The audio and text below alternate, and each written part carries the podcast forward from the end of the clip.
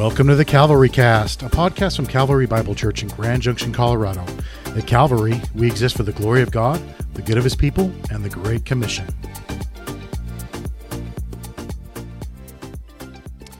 Well, hello there, listeners of the Calvary Cast. Pastor Graham here, welcoming you back in for another episode of the Calvary Cast.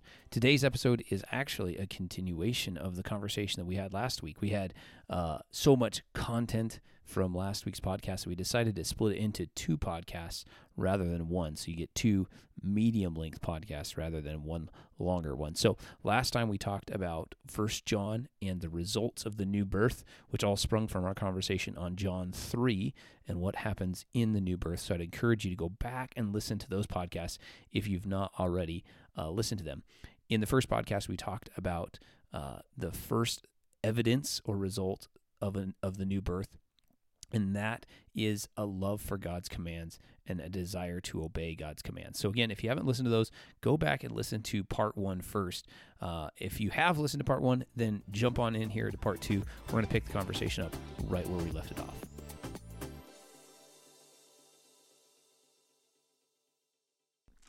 Wow, we spent a lot of time on that first point. Yeah, well, That's it's probably stuff. the the one he emphasizes Yes, the most. the most, and then the second one goes hand in hand with Okay. it, right? So that's love for other people who have Mm. been born of God. Okay. So that's this keeps coming up, uh, and I got to go back and find uh, First John here. So, like chapter 3, verse 14, we know we have passed out of death into life because we love the brothers. Yes, Whoever does not love abides in death. Everyone who hates his brother is a murderer, and you know that no murderer has eternal life abiding in him. Yep. And by this is uh, chapter three, verse ten. By this it is evident who are the children of God and who are the children of the devil. Who does not, whoever does not practice righteousness is not of God, nor is the one who does not love his brother. And this is really interesting because, um, uh, in other, you can't have this isolated Christian experience through your whole life. Yep. Um, the none of us would deny the church that any church, including CBC, is filled with lots of problems Mm-hmm. and um, issues at times and things like that. And not everybody lives as they should. Not everybody acts as they should.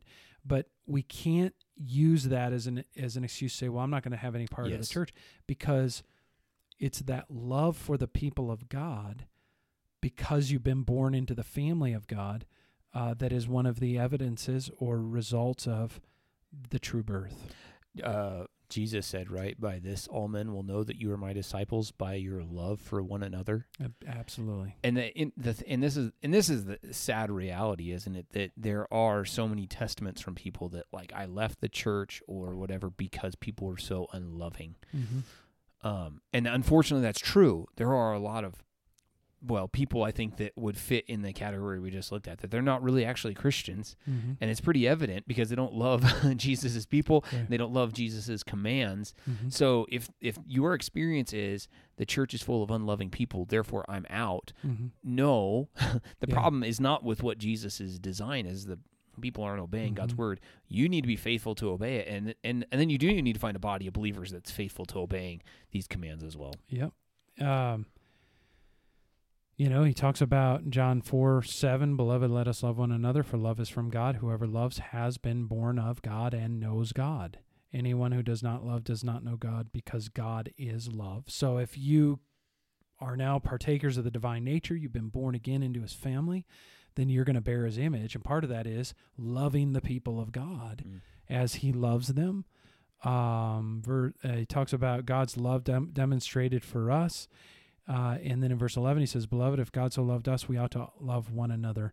Um, no one has ever seen God. If we love one another, God's, God abides in us, and his love is perfected in us. So there's this, um, just like when you're born into a physical family, you know, you have a, a natural love for your parents and siblings and even aunts and uncles Mhm. it's, uh, you know and different things because that's your family Mm-hmm. and we recognize that this is a a connection that we have with them that you don't even often think about but i just feel a certain love for my brother you Mhm. know or sister or my parents or my children that's familial Mm-hmm. well the the spiritual correspond uh, corresponding uh, truth of that is that when we're born a God, uh, born again by God, we're born again into His family, and He gives us a supernatural spiritual love for His people. Yeah. So if people can, so if a Christian can say, "I'm a Christian," but I don't want to be a part of a church or the church at all, or being around other believers, um, that's problematic Mm-hmm. because there would be there should be within you that spirit um, produced uh, new heart that has a desire Yes. for fellowship with and worship with and um, time with and service Yeah. to and love to Mm-hmm. um, other other believers. Even though that can be diminished, Yeah. we need to be honest about that. We Right. our flesh or circumstances in life or people that are sometimes in the church hard to love, things like that. Personality Mhm. things can really wreak havoc with this. But in the heart, there should be this love for God's people. I forgot what I was going to say. The one thing I was thinking about this, and I think this is sometimes this gets convoluted because of all those things you just mentioned in a sense. But what does it feel? What what should I feel, if I can ask it that way, towards the people of God? Uh, because there's an element where it's hard to love that which you don't know. Mm-hmm. And so you could look at a church of our size or whatever, you really, you know, and say, well, I I love kind of generally Mm-hmm. everybody here, but I don't love specifically Mm-hmm.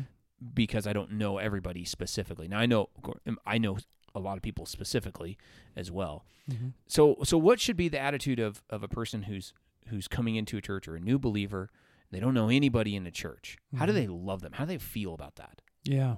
Well, I think, you know, on, interesting. This is interesting because, like, if you've ever had the opportunity to travel to other churches or even, especially overseas, right? Mhm. So if you go overseas and you have the privilege of going to a church overseas, Yes.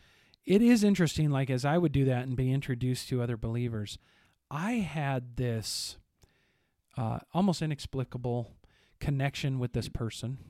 It, I say almost inexplicable because it is. You can explain it. It's supernatural. This is a brother or sister in Christ. Yeah. So I have a certain care for them Yep. that I don't even have for the person I would meet out on the street. Mhm. Not that I don't care for because Right. I'm commanded to love that person Yep. too or whatever. But even though I don't know this person on a weekly, daily, weekly basis, don't know much about them, I know they profess Christ, Yep. and so I have this love for them that is a familial love Mhm. and uh, spiritual familial love. And then I think also, though, I think in the New Testament there are commands for uh, a, an affectionate love, uh, Mhm. brotherly love. Yep. Peter talks about that, uh, that we work towards this brotherly affection for Mhm. people. And uh, love can deepen. We learn that in Yep. marriages. What, the way you feel about your spouse grows. grows and deepens and matures right. not so much based on this romantic feeling I Yeah. have, but ba- you know, based on just years of knowing, uh, serving, committed to this person, love them. So that's a hard question to answer. Yeah. Like, what do I feel? Yeah. I think it should begin with this desire to just be in the assembly of God's Mhm. people for a new Mhm. believer. Mhm. Like maybe they wouldn't even be able to explain that, but I Right. want to be with God's Yep. people and be worshiping. and I want to get to know them. And Yeah, and it deepens from there Yeah. To an extent, and then that's where you want it to be deepening. I think is where you really have to break through those barriers of how maybe even you're wired. Yep. You know, maybe you're not a social person or Mhm. whatever.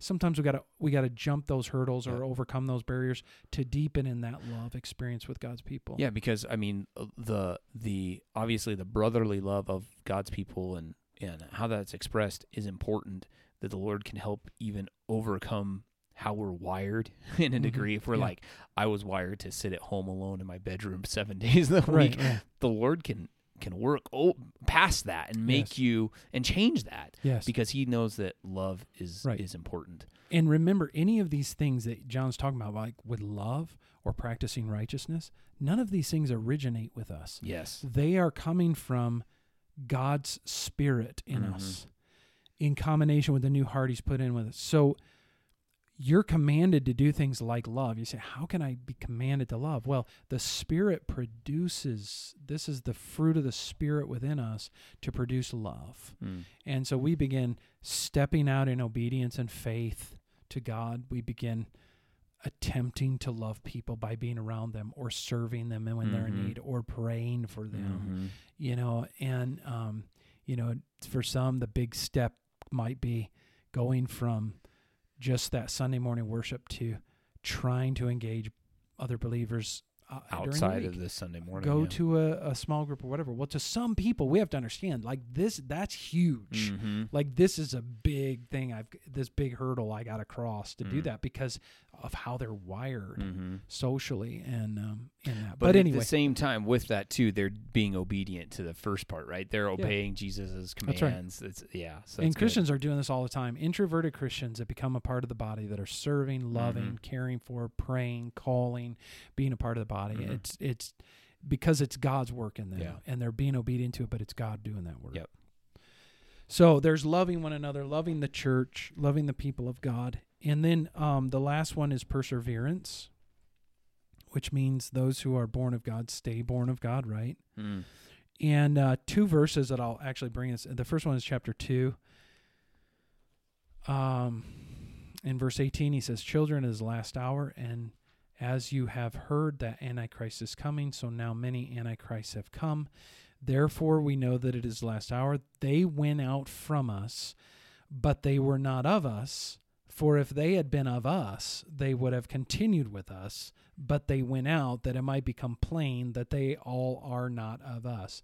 So here we have a situation where, um, you know, in the early church, just like now, people profess Christ for a while, they're in and around it, and then all of a sudden they they bail Yeah. and um and it's like John's making it clear like just so you know what that is evidence of that they were never truly of us okay cuz true believers persevere but where he connects he connects this in chapter 5 directly to this concept of the new birth so um, I'll read this first paragraph, first five verses, chapter 5. Everyone who believes that Jesus is the Christ has been born of God. So here's another reference born of God.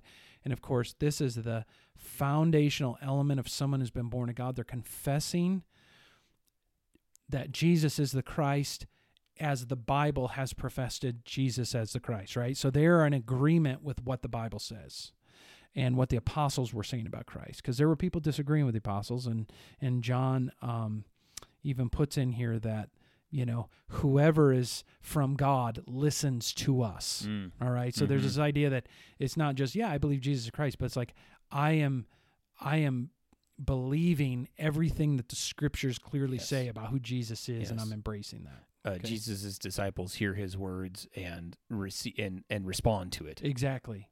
Okay, and then he says, and everyone who loves the Father uh, loves whoever has been born of him. There again, we have that concept of if you've been born of the fa- of God, you're going to love those who have been born of God. You're going to love your brothers and sisters. You have the same Father. exactly, and by this we know th- that uh, that okay. By this we know that we love the children of God when we l- God, love God and obey His commandments. So there again, we have that idea, right? He's tying it all together, right? He's the tying it love all of together. brothers, obedience to the commandments. And for this is the love of God that we keep his commandments. Some people say, I love God, but they don't keep his commandments. That's not true, right? And his commandments are not burdensome for those who are born again. For everyone who has been born of God overcomes the world. And this is the victory that has overcome the world, our faith. And they frames it almost in a question like, right? Who is it that overcomes the world? except the one who believes that Jesus is the Son of God. So here he's tying all these in together, but he's adding this element of overcoming the world Mm. uh, through faith in Jesus, having been born of God. And so that everyone who is in the categories there of those five verses, who's believing in Jesus, who is uh, loving the brotherhood, uh, who is loving God and expressing that love through obedience, these are the people who are going to endure, overcome the world, all of its pressures, tribulations, all of the false teaching, all of the dangers of this world. They're going to overcome that and uh, end up in God's forever kingdom. So like there's two things I guess that I that I think about this. One, this gives us a category to respond because we can all think of, of people that have professed faith in Christ, but it appears to have walked away. And we know confidently the scripture does not teach that somebody can lose their salvation, right? When Je- Right. Jesus says, you know, those who the Father has given to me, they will come to me and I will I will not cast them out. You know, all these the promises that that we know that can't be true. But yet how what what's this category for people that profess faith and walk away or uh, profess faith but then never practice righteousness. They don't ever love Mhm. the commands of God.